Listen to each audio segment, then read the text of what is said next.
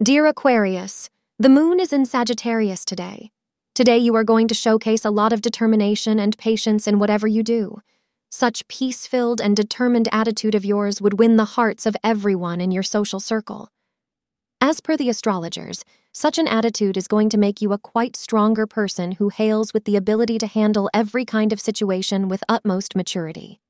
If you are well aware of how to handle all your situations, whether big or small, on your own, you would have the guts to make it through every obstacle that comes your way. Today, your relationship is under strain, and you need to listen very closely to what your partner is telling you, as he or she is trying to express their needs and wants to you. Listen with both your ears and your heart. If you show that you understand and that you care, your relationship will really blossom today. Thank you for being part of today's horoscope forecast.